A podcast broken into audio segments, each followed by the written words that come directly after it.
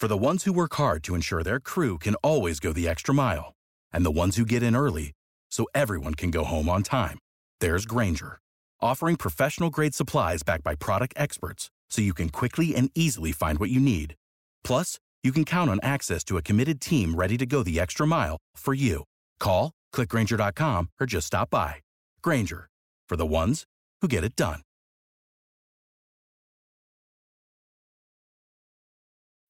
When you need mealtime inspiration, it's worth shopping Kroger, where you'll find over 30,000 mouthwatering choices that excite your inner foodie. And no matter what tasty choice you make, you'll enjoy our everyday low prices, plus extra ways to save, like digital coupons worth over $600 each week. You can also save up to $1 off per gallon at the pump with fuel points. More savings and more inspiring flavors make shopping Kroger worth it every time. Kroger, fresh for everyone. Fuel restrictions apply.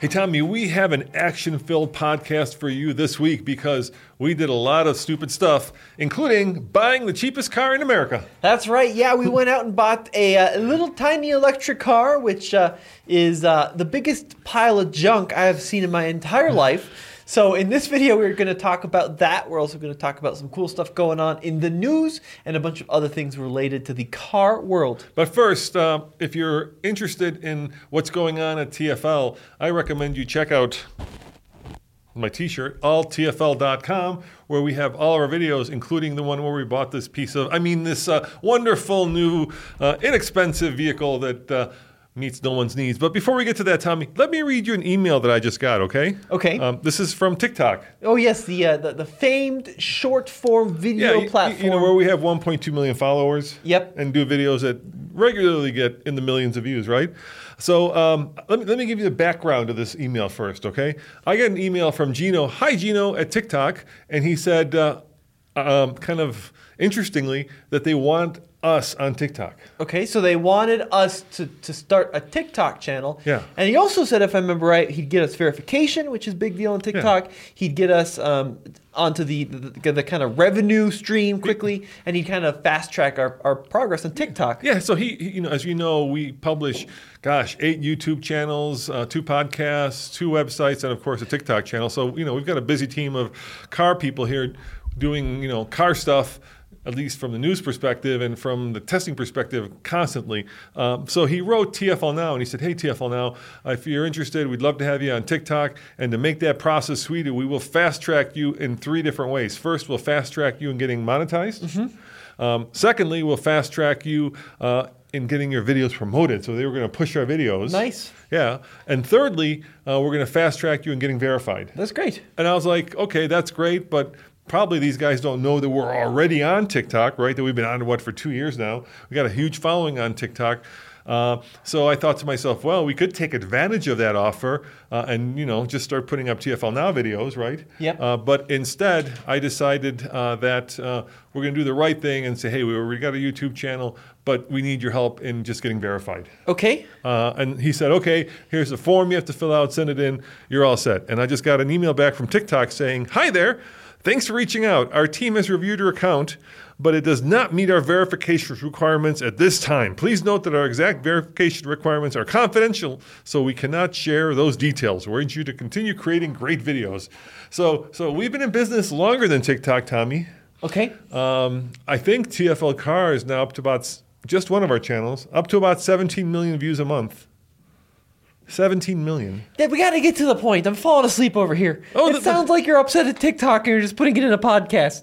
No, the point is that it's so frustrating with these tech companies, I mean, a simple Google search is all you need to do to figure out that, about 30 to 50 million people a month watch one of our YouTube videos, and yet we cannot get verified because of some secret algorithm, basically, that they can't tell who we are. I mean, it's really frustrating, and it's really silly. And maybe what TikTok should do is just, take the Mr. Musk approach and just have people pay for verification, because at this point it's just silly. Dad, I love you. Yeah. But I honestly don't think that the listeners out there care very much. But you know, it's frustrating from the whole team. We work so hard to create all this content, you know, to have this massive following of people, and yet somebody at TikTok, because of the algorithm, can't figure out just to do a simple Google search and see just exactly who we are. It's a Chinese-run company. It's an American-run company that's Chinese. Yes, which I would argue is the same as a Chinese-run company. And it's clearly not a good company. They don't pay their creators much. They don't care about creators. So I'm not surprised at this at all. Yeah, I mean, you know, it's true. It's just true. Any of the tech companies whose livelihood is based on people like us, you know, they can't even be bothered to give us a contact person or a telephone number to call when we have issues. And if they do bother to give us a contact person, that person usually has no ability to do anything that we need done whatsoever without sending us to like a help page on a website. It's just incredibly frustrating.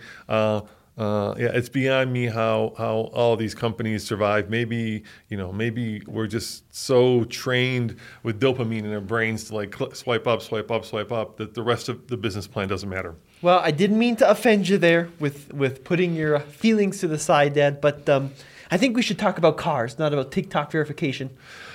Okay, before we talk about cars. Oh no! We were just about to start talking about cars. Well, this is car-ish. A lot of people have emailed us. And I just said that we started in 2009, right? Uh-huh.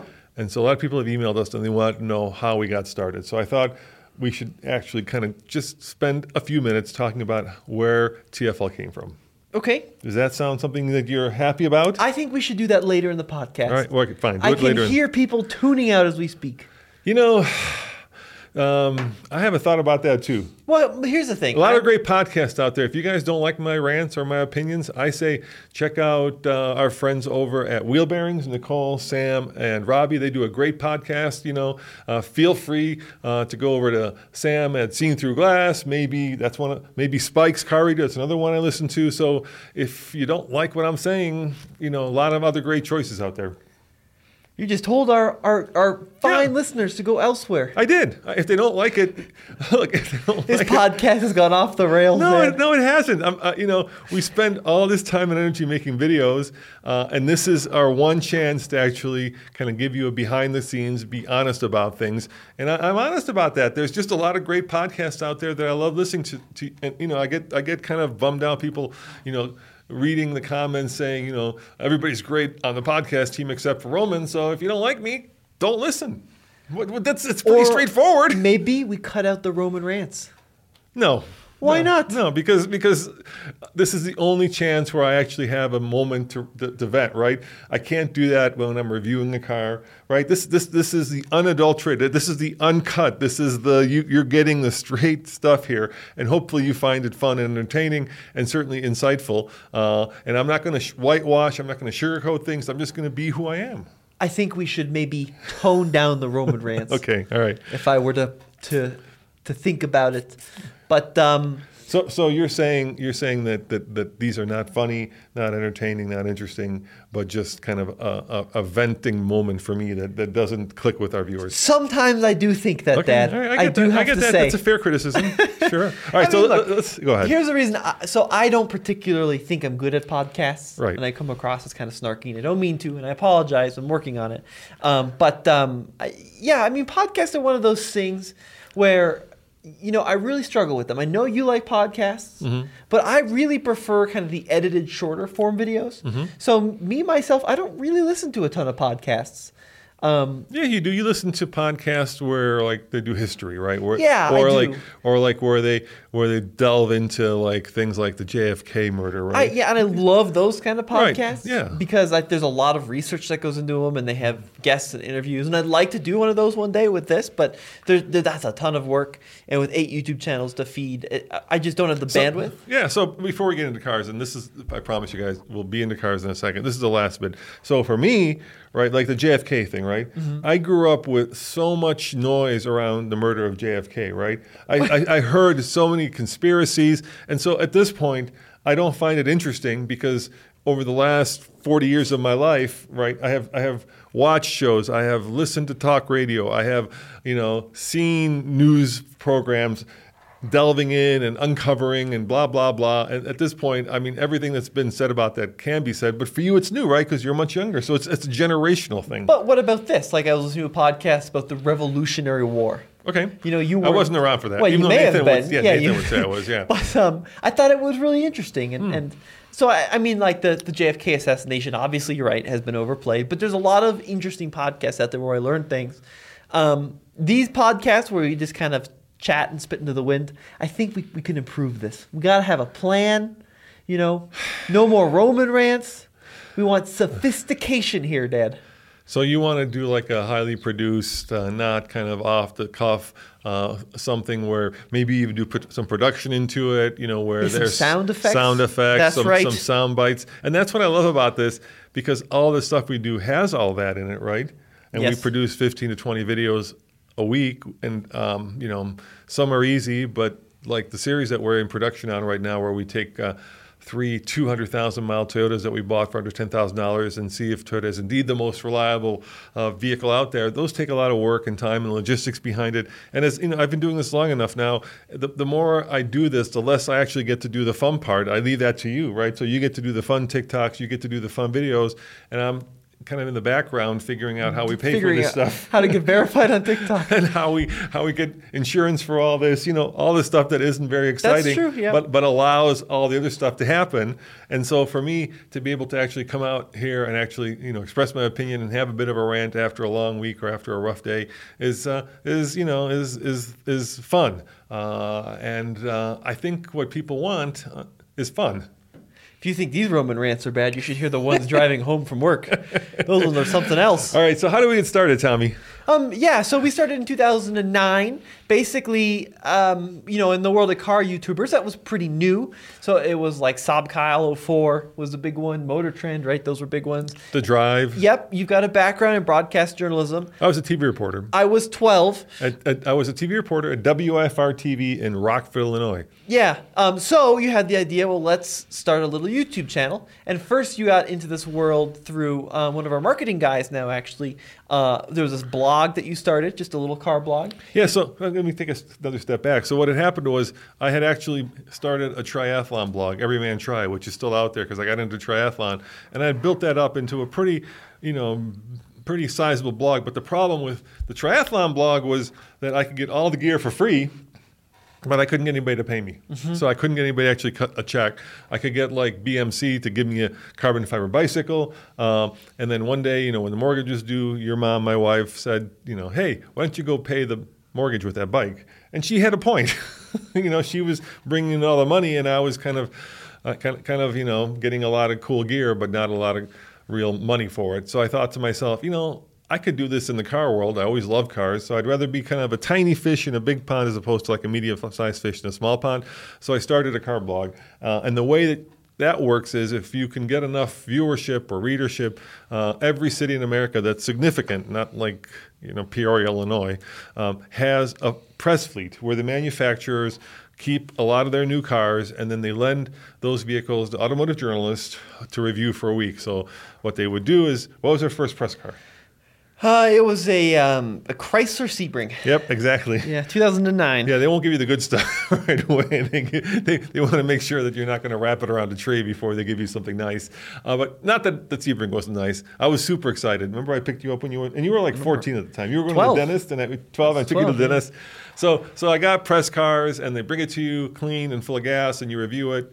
And then they give you another one after the week that's also clean and full of gas, and they take the dirty one, empty one away. It's a really great way to, get into a lot of cars if cars are your thing, which are my thing. So we started reviewing cars on this car blog, TFL Car, mm-hmm. right? And then one day we were driving in a Lexus, remember, right? Yep. It was it was an LS 460. LS. And it had one of the first adaptive cruise controls.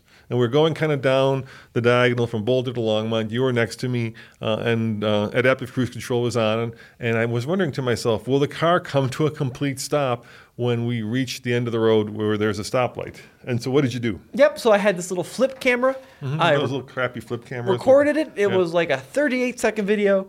And then we put it on the internet, and it got like 10 views. And we thought that was pretty good. So then we started doing little daily vlog-style reviews on cars and kind of covering the car industry. And keep in mind, this was 2009, and then 2010 was when we really got going. And yeah, it was just a really small little operation. Now, it was a different landscape in YouTube back in the day. Right now, especially in the automotive space, it's just incredibly busy and flooded and crowded. Back then, it was still fairly doable in terms of getting traction. Yeah, it wasn't quite the beginning of YouTube, but it was a few years into it, so there was still not a lot of automotive content. It was kind of fresh fields, and I was lucky because I had been a TV reporter, right, and I'd been what's called a one-man band. So when you start out in TV news, you start in small markets like Rockford, Illinois, where I was. And usually have to one-man band things, which means that you have to be able to, you don't have a videographer. And so you would take the camera, set it up, you know, shoot the video yourself or the news story yourself, and then go to the newsroom, edit it yourself, and then maybe even present it in the news as well yourself, and then roll the package. That's how it worked. I had videographers during the week, but I also worked on the weekends, so I didn't. So anyway, I knew how to shoot, edit, and compose a story. And, you know, I thought, I can do this. And me and you started, but you were still a little guy. Yeah, I was in middle school, and then I would edit the videos after school. And then eventually you met up with Nathan, and we started videos with Nathan. And I decided that consistency was the king to building an audience. And so I think there was a period of 2 years where we put up a review every day. Yeah, every day, including holidays, weekends, every day. Here's the key that nobody understands is that for the first 4 years, none of the videos were really making money. So it was impossible to make a living off this. I remember we were making like $11 a day for a couple of years.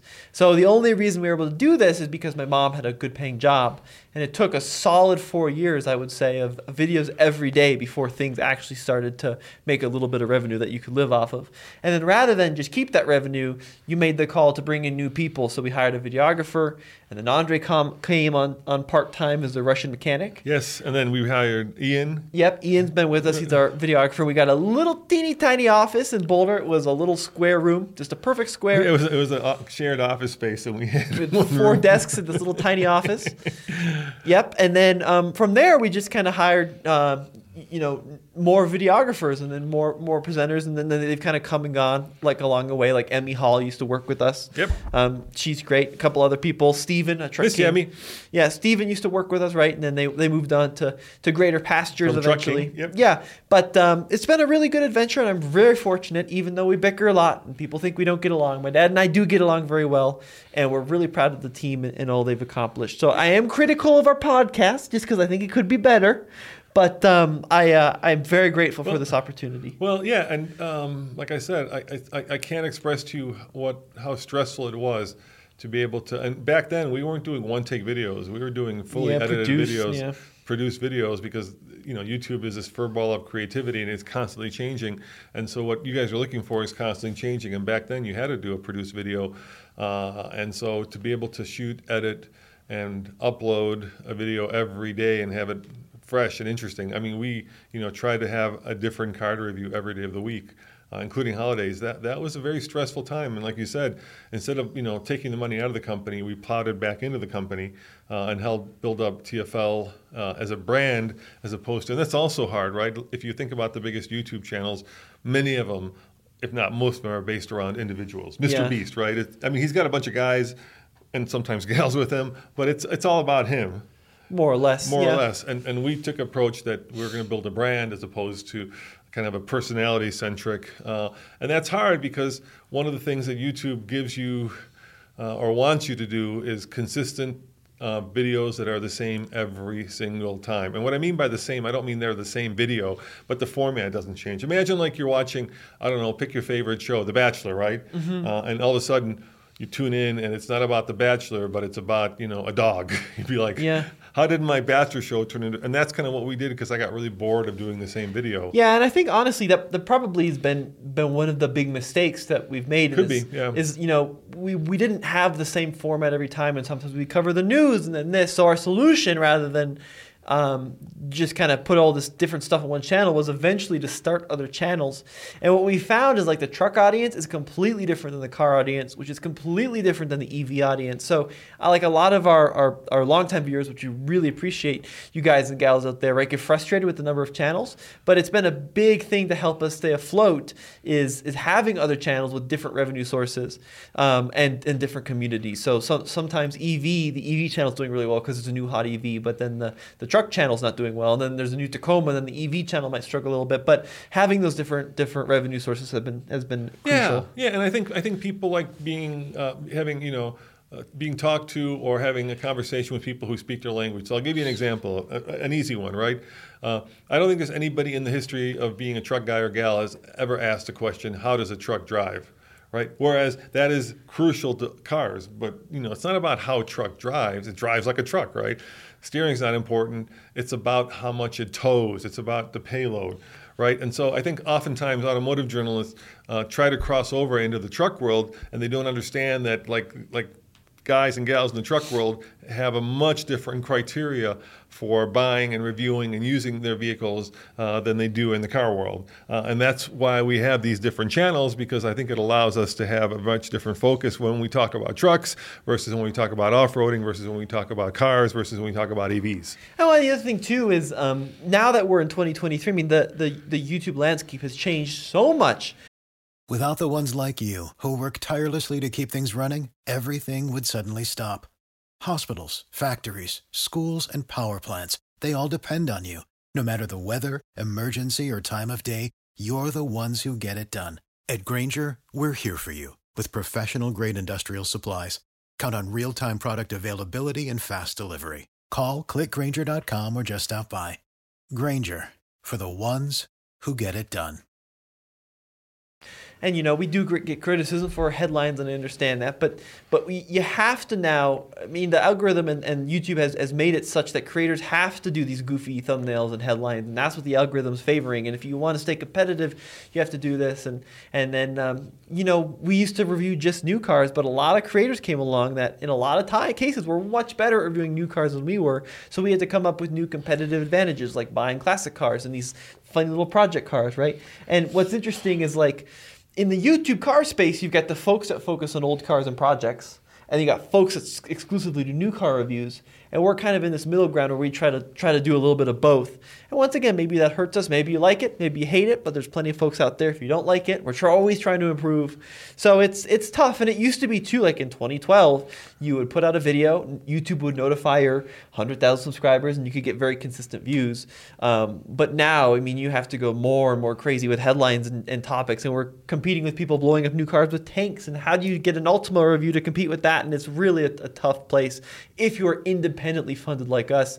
There's Edmunds and the KBBs of the world that have these huge parent companies behind them. Yeah, or Motor Trend, Car and Driver, right? Yeah, Motor Trend's part of Discovery Channel. Car and Driver is part of who are they owned by? They're owned by that big magazine chain that the billionaire started in California. I can't think of it. Yeah, Peterson. Hearst. They're owned by Hearst. But, they've got the luxury where, like, if their YouTube channel's not performing well, they still have this huge mega corporation behind them to keep the payroll coming, where that's a little trickier for us because just us. I like to say we eat what we shoot. Yes, that's literally true. But it's been a great ride, and we're still hanging in there, and we're still enjoying it, and we're still kind of trying to come up with cool. I think we're doing more than hanging in there. I think we're thriving, dude. Well, yeah. I think it's going pretty well. But it's tough. We keep growing. I mean, to your point, your TikTok rant, it's tough because the short-form content is the new thing now. TikTok, Instagram Reels, YouTube Shorts, that's what the channels are pushing. And, they're fun to make. I like doing them. But they just don't pay any bills. So you see my frustration, right? 14 years of blood, sweat, and toil to build this audience. And then you get this email from TikTok. Hi there. We can't even be bothered to Google you to find out who you are. Right. Our mysterious algorithm, has deemed you not qualified, even though, we have millions of people who watch our stuff. When you look at the website traffic, the podcast traffic, the YouTube, it's actually quite terrifying when I think about the audience, and I'm so like thankful to you guys for sticking with us through all these different kind of channels that we've built, through all the different presenters that we brought on board. I'm so grateful that we're still here doing this. A lot of YouTube creators, because of the constant kind of got to feed the beast, get burned out. Sure. Well, I mean, and the other thing too, and this is the audiences get burned out too. Frustrating for me, but it allows us to do this. Is like it used to be, we relied entirely on YouTube revenue. But to your point earlier, like it's like having a boss that you can never talk to. There's no way to get a hold of anybody at YouTube. We've had YouTube reps. They've been absolutely useless in the past. So if you have an issue with your revenue source or you're wondering, well, hey, why is this month doing much worse than previous month? There's no one you can talk to. And the revenue is always up and down and up and down. So that's why we have to bring in outside advertisers to help bolster. I'm not complaining. We're doing okay. We're doing very good. No, it's worse than that. Remember, we were for a while there with Defy, which was a multi-channel network. Yeah, they stole a lot of money. And they stole a lot of money. We signed an agreement with them. Basically, the way it worked is they said they would promote our channel. Yep. And then YouTube paid them, and there was an agreement that our money would go into a separate bank account from Defy money. And then as Defy was going out of business, somehow the executives decided that agreement didn't mean anything, and they took their money out of our money and stole and that almost put us out of business because we couldn't make payroll. I mean, it's kind of like the Wild West out there. I just got a jalapeno in my eye. I know. Sorry about that. You had that. Oh, it really hurts. Yeah. I'll keep ranting, and you can. You want to get some water? I can keep talking. I'm serious. Here, you go take care of it. It hurts so bad. Go, sorry. Yeah. We had, what's that called for lunch? Banh mi. We had banh mi for lunch, and. I told them to leave the jalapenos out of it. So anyway, that's why I'm so grateful that I'm here and I can have this frank conversation with you guys. And hopefully you guys enjoy the fact that there's two things that are kind of key to TFL. If you ever watch our videos or if you ever wonder about kind of what we're based on, one is being authentic and the other one is being transparent. So authentic and transparent. So whatever we do, we believe that you guys should kind of be aware of what's happening here. That's why we do kind of these behind-the-scenes video fleet updates. And then we're always open about kind of, what's going on, where we make our money, how we make our money, and more importantly, how we're doing. And like I say, I'm just grateful that we're thriving so that we could do things like buy the cheapest new car in America, which, turned out to be a huge mistake. When Tommy goes back, we'll tell you the story, but I'll kind of start it because it was my doing. So as you know, over at TFL Classics, that's another thing, by the way, that's a third thing. So there's three things that make us unique, and that is we love cars, and all cars, not just some media organizations, like GM Authority, specialize in doing news about GM. And that's great. It's a really great way to get in-depth with the brand or in-depth on a topic. We love all cars, be they Fords, General Motors, Mercedes, name it, be they old, be they new, be they trucks, be they motorcycles, anything that is mechanical that can take you from place A to B, we love, and I hope that shows through in the videos. But anyway, so we've been doing a bunch of videos from the Rocky Mountain Auction. Thank you guys. It's basically a dealer auction where dealers sell cars. So for instance, if you're trading your car in at the local Toyota dealership, you can obviously then get money for that car. And if that car is good, the dealer will sell it. Or if not, they'll take it to the Rocky Mountain dealership. Rocky Mountain dealer auction. Are you okay? Yeah, it's just incredibly painful. Oh, I'm sorry about that. I don't know how I managed that.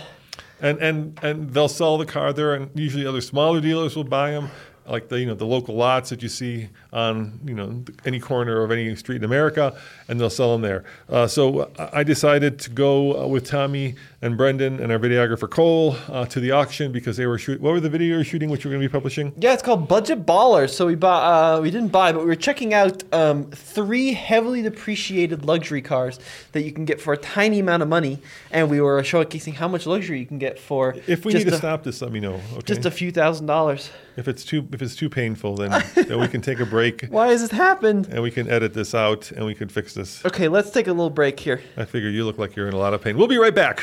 All right, like I was saying, Tommy, transparency is one of our core values. So you guys got to see Tommy with jalapeno, in his eye. That was definitely an interesting experience, Dad. I've never done that before. I don't eat a lot of peppers, and I was picking them out of a sandwich, and then I just rubbed my eye, and Well, it just exploded it, so I do apologize sincerely there. No worries. I appreciate that you're still, sticking to this. So when I left the story off, I was talking about the auction and how it works, and I showed up at this auction, and there was this interesting car there. You want to tell them what it was? Yes, it's a little Chinese car called the Kandi K27. And 3 years ago, end of 2020, there was a lot of reports about this new brand coming to the U.S. with the most affordable new car on the market, and they claimed it was a real car. So we've seen neighborhood electric vehicles in the past, right? Like those little gem kind of golf cart things that go 20 miles and go 25 miles an hour. But no, Kandi said this was going to be a real car for $12,000 before the $7,500 tax credit, with real car things, power windows, air conditioning, a heater, four seats, airbags. Great point. Lots of news. Reverse camera with sensors. Yeah, lots of news. And people were doubtful. They said, you're not going to get this thing through the EPA certification. You're not going to crash test it. It's just a pipe dream. Well, then in 2020, some people started driving it. Top speed, 60 miles an hour. They had all these specs, claim specs. They had a bunch of them in Dallas all lined up, ready to be delivered. 100 miles of range. And then poof. You didn't hear anything of Kandi. Nothing actually ended up happening. They actually got a CARB certified, which is the California Air Research Board. Yeah, and what's interesting is like EPA certified range numbers. 59 miles of range. Yeah, right. So this was pretty close to happening, and then it just never ended up happening. But apparently that lot of cars ended up getting sold, and they did become neighborhood electric vehicles, which is a shame because it means they're limited to 35 miles an hour. But that's weird, too, because technically neighborhood electric vehicles are supposed to go 25. And then, I was reading a report that maybe there was some kind of bad stuff going on within Kandi, relative to how they reported their sales numbers. It was a little fishy. Yeah, there's some allegations of fraud, because I think it is a New York Stock Exchange listed company, and I think they took, if I remember the number right, $160 million, and they may have overestimated how many cars they actually sold. Anyway, this is all part of the story that we're going to be telling on the video, but here at the podcast, the important thing is there was one for sale at the auction for, $5,000. Yeah, so we ended up buying it. Now, important thing about this auction, right? 27 miles. We have on the odometer. We have a dealer partner we use, right? Yep. And we never sell these cars for profit, right? So the whole point of a dealer auction is that dealers can kind of trade with them themselves before they sell to the public. Yeah, we don't flip cars. We're not a dealer. We've never made money on a car we bought at a dealer auction. I'll tell you that much. We tend to lose money. We're really good at buying high and selling low. Yeah, as a video production company. The other thing I want to talk about, Dealers Auto Auction of the Rockies, really great organization. They're great, yeah. But the prices are not exactly what you would consider bargain basement. Like especially a lot of the Toyota products, you see a lot of FJ Cruisers go for what I would consider retail prices, even from a secondary market standpoint. So there's not a lot of deals to be had. But not a lot of dealers wanted this Kandi. So it didn't sell. It didn't sell, right? So we ended up picking it up for $5,000. How much was it originally supposed to sell for? $12,000. New, yeah. And it had 27 miles on it. I think we're the first owners. I did find another one with also low miles. It sold for $3,000. So I think we may have overpaid for this Kandi. Where did this one sell for $3,000? It was at a Hyundai dealer somewhere. Wow. Was it also new? It was slightly used. It had like 800 miles on it. Oh, okay. Well, ours was in also magnificent refrigerator white. Yeah, right. So it's a new car, and what's interesting about this is like it's not a golf cart because it has airbags, right? No golf cart has airbags or air conditioning or a heater or a backup camera or Bluetooth audio, right? Like all of these things. So Kandi really was trying to sell these in the U.S. mass market. I suspect they got stuck at safety regulations. Yeah, I feel like my feet are the crumple zone in this vehicle. And by the way, that's Kandi with a K, Kandi. Because the doors are about 2.5 millimeters thick. So even though it does have airbags, I really doubt that this thing would make it past traffic code. It's rolling on 14-inch wheels, which is probably the size of a go-kart. Yeah, right. And or a golf cart. I know that these are capable of 60 miles an hour as advertised. I've seen videos of them doing 60. So ours is clearly speed limited to 35, but it'd be really cool if we could figure out a way to unlock some more speed. Yeah. And the reason we're saying that is because, I wasn't sure if we bought the world's cheapest new car or the world's, another idiot new car, SH starting with HH, right? Not CH.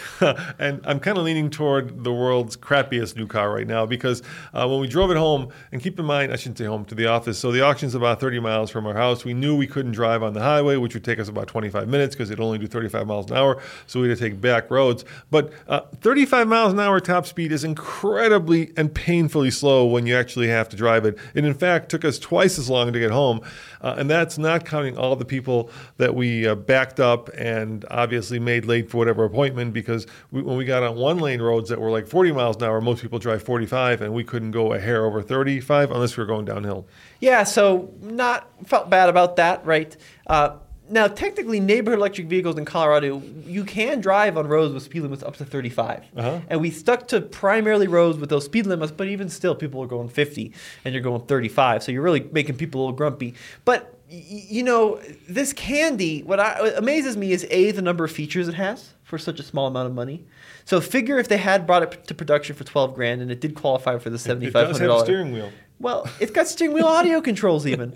But it's not a number of features that's astonishing. It's the sheer lack of build quality that's amazing. I mean, everything doesn't fit right. The panel gaps are terrible. It's broken down twice on the way home from the auction. It said 58% charge, and then it just stopped working. So when we picked it up, the car said basically it had 90% of the battery. So we figured if it's got 59 miles of range, 90% should get us home with, you know, electricity to spare. So we're trucking down the road. We get about 2 miles from our office, and all of a sudden little lights start coming up, and since there is no owner's manual, we're like, I wonder what that means, because the battery still read 50%, so we were like, battery's probably fine. Right. And then little dong started going off, ding, ding, ding, and then the car died. Yeah, just shut off.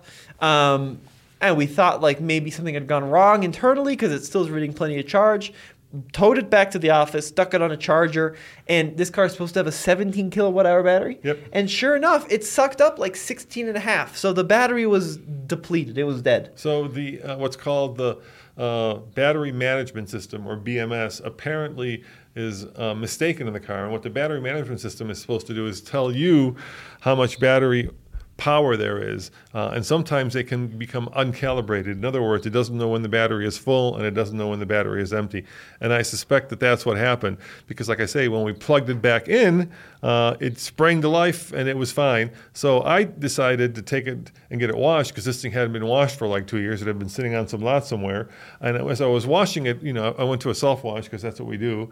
I was using the high-pressure washer, and I'm thinking to myself, I wonder if I'm getting like important parts wet. Now, normally you wouldn't worry about that in most cars, but like Tommy said, the build quality in this thing is that of paper mache combined with paper tissues, and I was like, maybe I'm getting important stuff wet. So I bring it back to the office, and I did an important experiment, Tommy. Yeah, what did you do?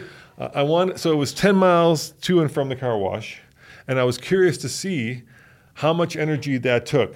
So I put it back on the charger and charged it up to full, and it took 2.38 kilowatt hours of energy. Mm-hmm. And if we know the battery is 17 kilowatt hours, we can do the math and we can figure out exactly how much range it has. And if you do the math, it comes out to about 71 miles of range. Okay, so pretty good. So yeah. EPA said 59, Kandi said 100. Yeah, but in the summer when the weather's right. Warm. Yeah, I mean, that's a pretty good amount of range, especially considering this after-tax credit would have been a $5,000 vehicle. Look, I understand why this company never made it. Because they build crappy cars. Well, hold on. No, it's because we have really strict laws in the U.S. about crash safety. I suspect that this very car in China probably does go 60 miles an hour, right? They just have much more lax road safety rules.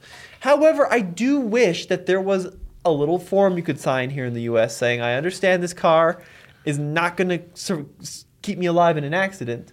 But this would have been a really cool runabout for a lot of people that just wanted to zoom around cities. So what happened? Let me continue the story. So we get into the office this morning, and what happened? Well, it wouldn't drive. It wouldn't go in its drive mode. So the power electricity module would start up, but then it wouldn't allow you to go into drive.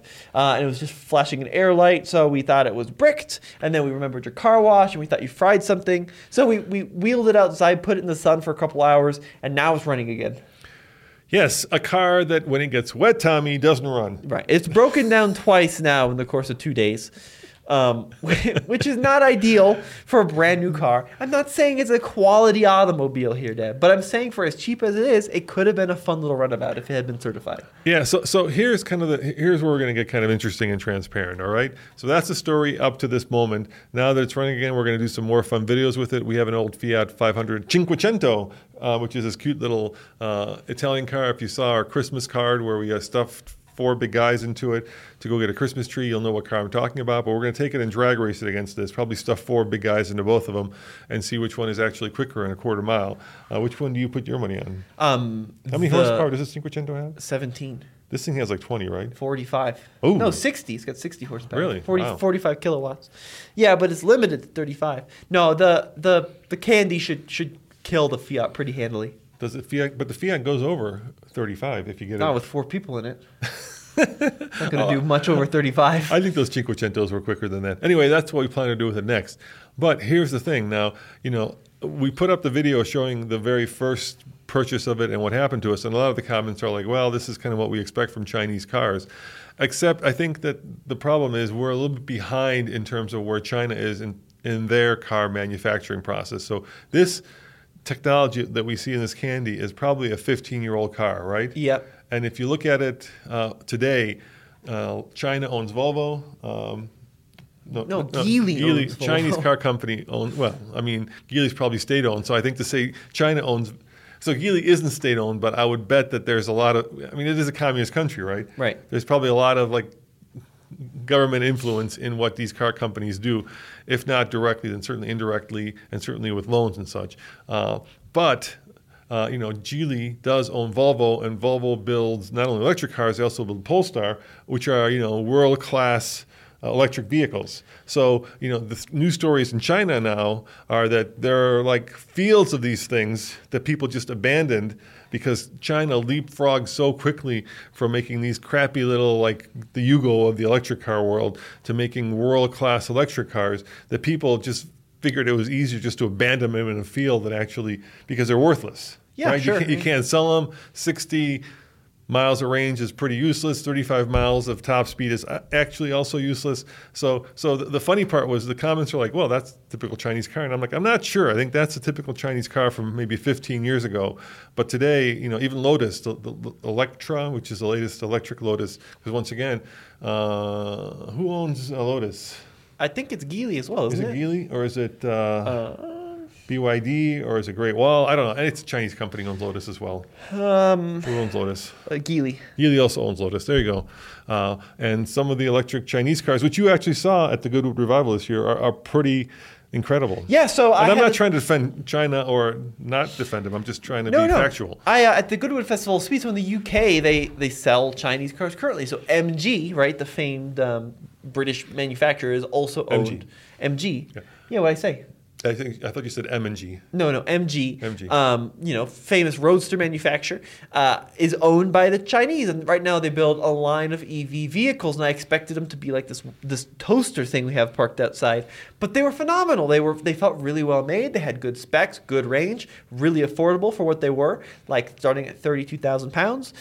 Really impressed. And then I went across to another booth, and I got to sit in a Neo, which is another Chinese manufacturer. And I would say interior design and initial fit and finish, from what I could see, was well on par with Lexus or Mercedes or BMW. I mean, it was incredible, the quality in that car. Felt really, really good. And then you look at the charging specs, and they've got battery swap stations for these Neos. So you can pull in, they stick a new battery in it, and off you go down your road. Much faster way to recharge your car. So I was really impressed with some of that stuff. So I would say that, you know, in a short amount of time, we've gone from building what is an electric refrigerator to easily, from a fit and finish and design standpoint, world-class EVs. Yeah, and the most famous electric car company that is also the most famous, and people forget this, American electric car company, Tesla, they also build cars in China. And in fact, the new Model 3, the latest updated version, was first unveiled in China, followed by Europe, and it hasn't even been unveiled here yet. So that kind of shows you which way the winds are blowing. I mean, they've got a lot more consumers in China than we have here in America or even in Europe. But let's kind of get off the China thing right now and talk about some other cars, Tommy. Yeah, so I just had a chance to drive the first level 3 autonomous car approved for U.S. use. So you measure autonomy based on a 1 through 5 scale. Number 1 is basically adaptive cruise control, where the car will do the braking. Number 5 is car so autonomous, drive under any condition, doesn't need a steering wheel, right? And up until this point, we've seen level 1 and level 2. Which is level 2 would be like Super Cruise, it would be full self-driving. Wait. That's level 2. Pause. Tesla full self-driving. If you just say full self-driving, people are going to assume FSA. I mean, yeah, FSD. Sorry. So hang on. FSD.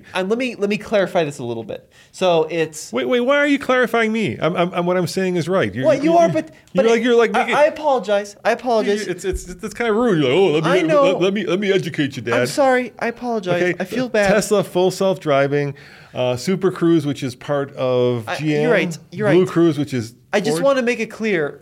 Tesla full self-driving, if you don't know, is nowhere near full self-driving. That's why I wanted to clear up the confusion. Okay. I didn't mean to take your thunder. I apologize, everybody. So all those systems are level 2. And level 2 basically means that the driver has to be ready to take control at any given moment. You have to keep your eyes on the road. You can't be watching YouTube videos.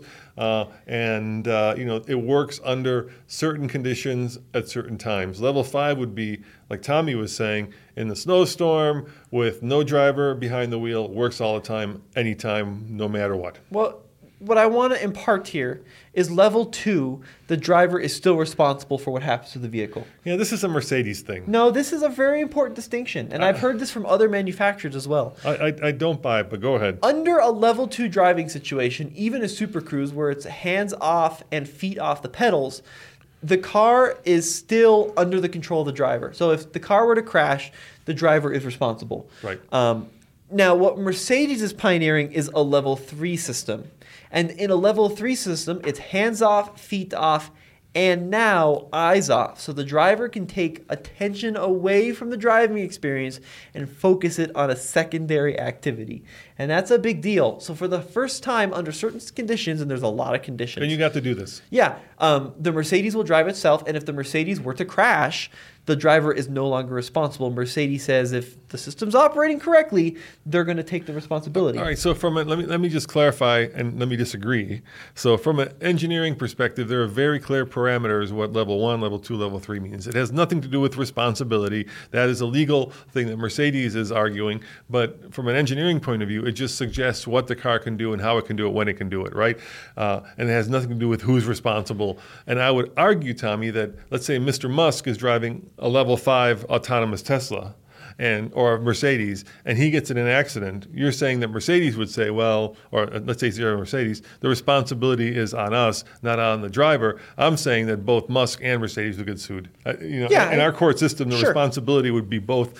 It would be, first of all, who's got the deepest pockets, and secondly, they would sue both. Whoever got injured would sue both. All right, so level 3 autonomy, Tommy, you got to experience it. What's it like? Well, it's very cool because it genuinely is a full eyes-off system.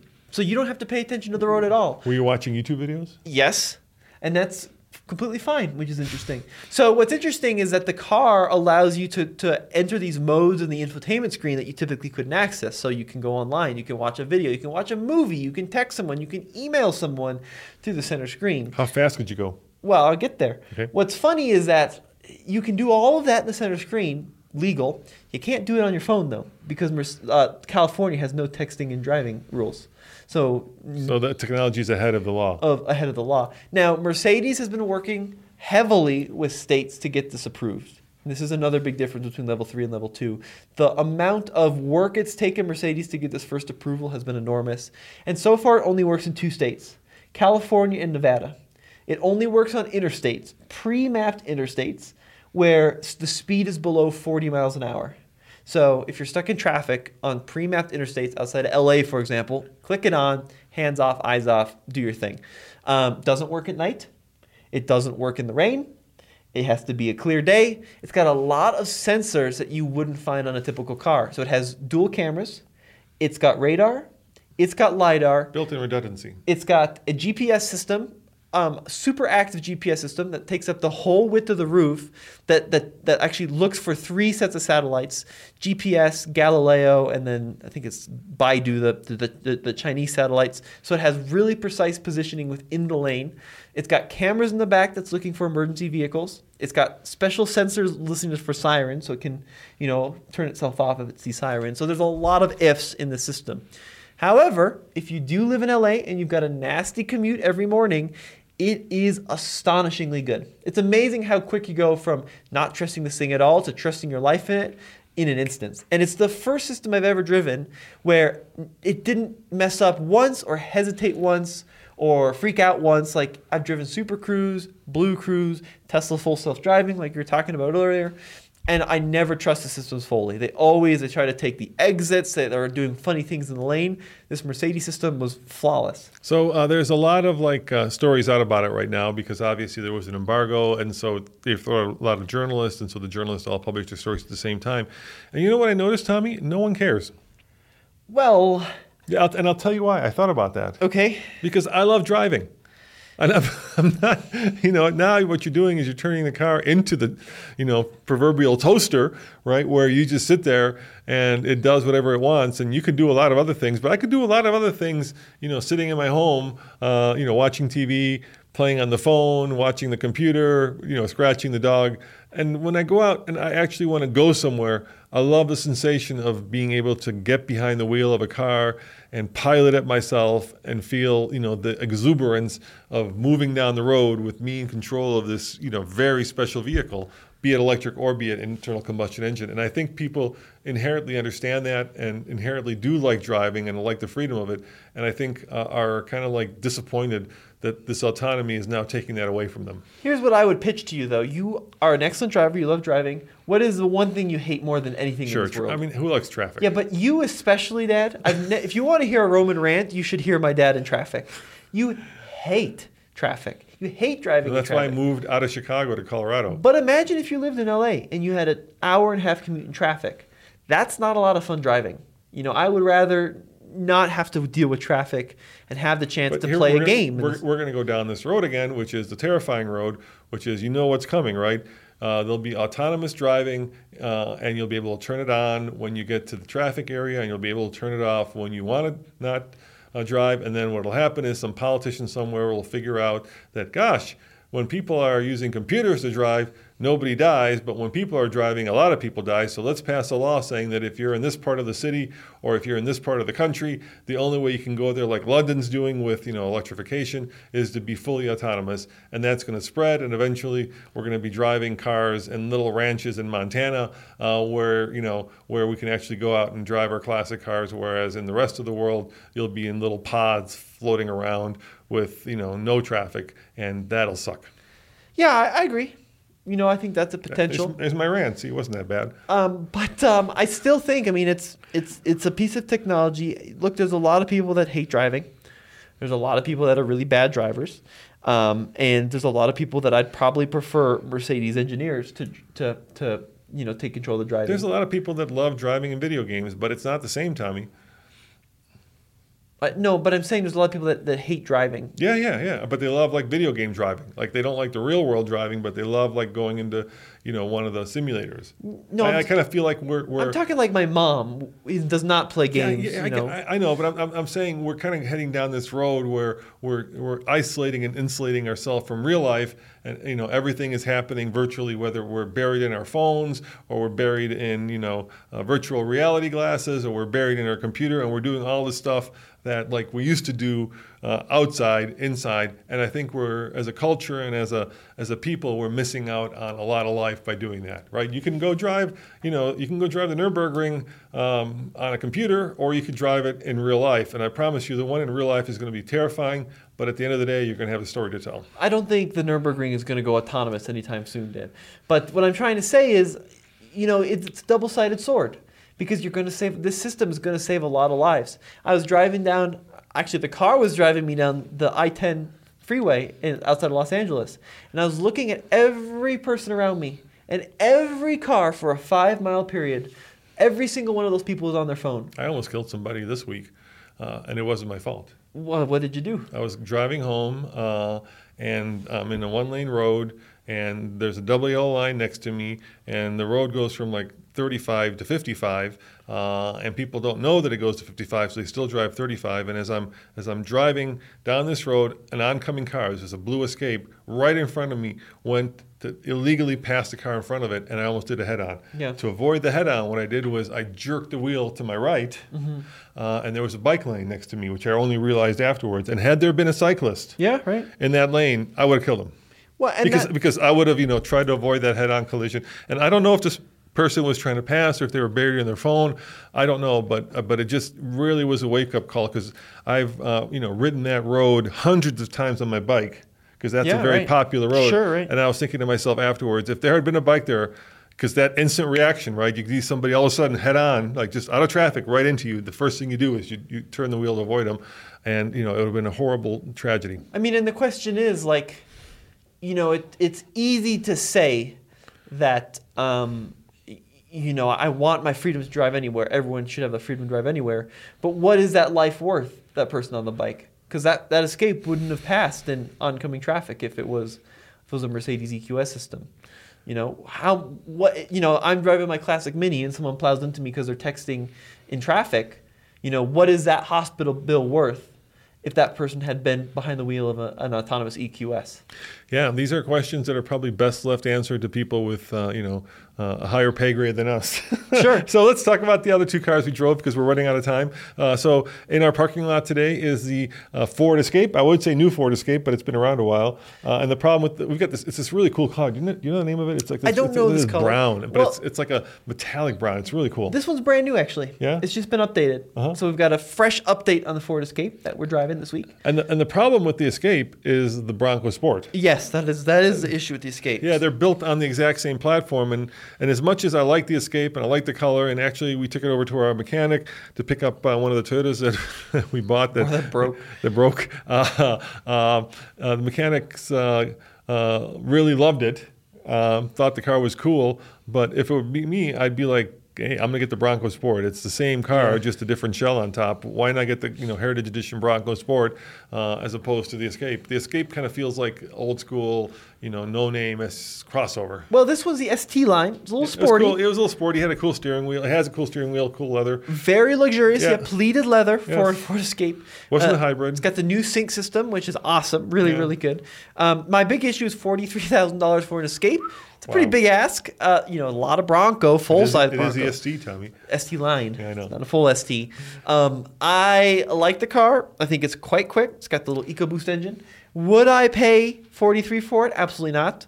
I would, like you said, get the Bronco Sport. But if I lived in a city and I didn't ever care about the image or the off-road capability of a Bronco Sport, maybe get the better on-road dynamics of the Escape. Having just driven the K27, I felt it was incredible. Yes, compared to the Kandi, a bus pass might be better, Dad. That's a good point. And then the vehicle we took to lunch, which now you might be regretting, is a new Toyota Corolla Cross truck. Cross, what is it, the Cross? Help me here. You can just cut it there, Dan. The Corolla Cross. Yes. I was there for the unveiling of it. It's basically a lifted Corolla that has all-wheel drive that competes with cars like the... That's why I'm getting confused, like the Subaru Crosstrek, right? Yeah. So it's a direct competitor to that. We had a long discussion in the car because it has a planetary gear set, which does the best effort I've ever known to approximate and basically imitate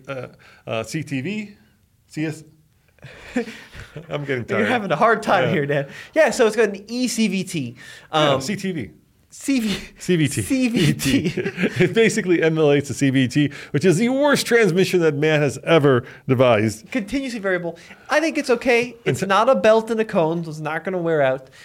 Great little car. This one's the hybrid, so it's got the hybrid all-wheel drive system as well. Great color and very comfortable, so you have a lot of room for the money. They just dropped it off today. I haven't looked at the sticker, but it's a fun little car. I mean, for what it is, it'll get you through the snow, easy to park. It's got pretty good technology, great safety. It's got, speaking of safety features, the Toyota Safety Sense system with adaptive cruise and lane centering and blind spot monitoring. It's a good little guy. Yeah, so if you're debating whether buying a Crosstrek with a CVT or or the Corolla Cross with an eCVT. I'd go with the Corolla Cross with the eCVT if you don't mind, you know, the fact that it accelerates in that funny way where it just goes, you know, and drones on. They all kind of do that. It's good for fuel economy. The car I love. I mean, it's, you know, it's the right size. It's the right color. Gosh, what color was that? It's kind of almost a neon greenish yellow. Yeah, I haven't looked at the sticker. I don't know what the name is. They just dropped it off like an hour ago. The price? We didn't have the price. I haven't seen the sticker yet. Yeah, we haven't looked at the sticker. But I really liked it. I drove it at the launch. Pretty affordable. Very good fuel economy for what it is. And I think it's the best in that kind of small crossover segment. It's a good little car. It is a good little car. And you know, it seems to be very affordable. And if you want, I can go out there and get the sticker. That's okay. Well, we'll talk about it next week. I can Google it very quickly. I don't want to leave these people hanging. I feel like I'm not doing my job now. Well, they dropped it off an hour ago. I know, but we could have been more. Remember, you wanted to do more prepared. Yes. Now I feel like we're letting them down. This podcast has been a little bit of a mess, Dad. Between the jalapeno in the eyes and the arguing, people are not going to be. I feel ashamed. People are not going to be. All right, hold on here. I've got Google here. So 2023 Corolla Cross starts in like the mid-20s from $23,610. Yeah, but this one's going to be closer to 30 because it's got a lot of bells and whistles. Yes, but great little car. Yeah, you got to look at the hybrid too. That's just a normal one. Oh, we had the hybrid. Yep. Oh gosh. Yeah, I really like it. I mean, it's pretty roomy as well, and you know, would you get better fuel economy with the Prius? Yes. Would you get more space with the RAV4? Yes. But it's a good little balance. So coming up, if you're wondering what's happening here at TFL, you've got something fun you're driving next week. Tell me about it, Tommy.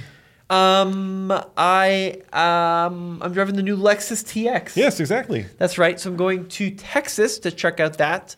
Got lots of stuff coming on that. Also doing some stuff with the Toyota Heritage fleet, which is going to be a ton of fun. So we're going to have a lot of cool news on that. Yep, and Andre is right now driving a bunch of Chevy trucks, but not just any Chevy trucks. He's driving three versions, midsize, a full-size, and a heavy-duty truck that are all what, Tommy? They're all the ZR2s, so he's out doing the off-road trims of all the Chevy trucks. So we got a lot of cool stuff. I think they're Trail Bosses, actually. They're all Trail Bosses. They're not ZR2s? Yeah, so he's going to get to drive, one of the first in the country to get to drive the heavy-duty Chevy Silverado Trail Boss, which is pretty cool. Yep, so be sure to stay tuned for that over at TFL Truck. We got a lot of more Kandi K27 coverage coming. Silverado EVs parked out front too. Andre's doing a lot more testing with that. Yeah, I want to thank Chevy. I won't take the truck podcast topics, but I want to thank Shad and Chad for letting us be one of the first in the country to get our hands on the wheel of the new Chevy Silverado EV. We've been doing a whole bunch of testing with it. If you've been watching alltfl.com, you'll see that we actually towed with it. Yep. And compared it to an F-150. Yep. So we got all that coming. Lots of good stuff with that truck coming. Tommy, we're going to Ike it. I can't wait to see how it does. So, and compared into Lightning. Yeah, so we'll have lots of cool coverage with the EV truck wars coming up here shortly.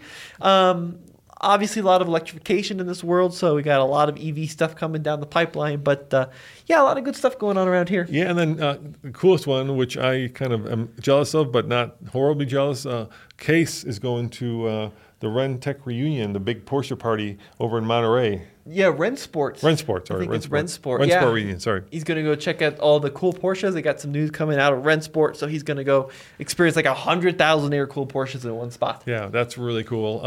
Keep your eyes on alltfl.com. If you don't like this podcast, let me know in the comments below, except for one thing, Tommy. This is not a rant, but somebody gave us one star. You know why they gave us one star? Why? They gave us one star because they didn't, not because of anything I said, which I'm sure you were thinking. The review basically dinged us for the fact that we talk about electric cars. They said that electric cars are being forced down the throats of many people, and that because of that, they're going to give this podcast a one star because we were bold enough to actually talk about them and, in their view, promote them, which, you know, we're not trying to promote or not promote anything. We're just, you know, kind of reporting the news. What do you think of that? Yeah, I mean, there's a lot of decisiveness on EVs. We'd appreciate it if you didn't give us the one-star reviews, but we understand if you do. If you want to give us a one-star because you hate my rants, I eagerly will take that. But if you're going to give us a one-star because you don't like the fact that we're talking about Chevys and you're a Ford guy, or we're talking about EVs and you're not an EV guy, please, that's not fair. All right, so yeah, that's pretty bold. Look, EVs are coming. We have to go out there and cover them. If you want to see more Kandi coverage, you know where to find it. alltfl.com. Yes, we're the only people in the country doing in-depth reporting on the K27. All right, guys. See you next time. Thanks for watching. Ciao. Without the ones like you who work tirelessly to keep things running, everything would suddenly stop. Hospitals, factories, schools, and power plants, they all depend on you. No matter the weather, emergency, or time of day, you're the ones who get it done. At Grainger, we're here for you with professional-grade industrial supplies. Count on real-time product availability and fast delivery. Call, click Grainger.com, or just stop by. Grainger, for the ones who get it done.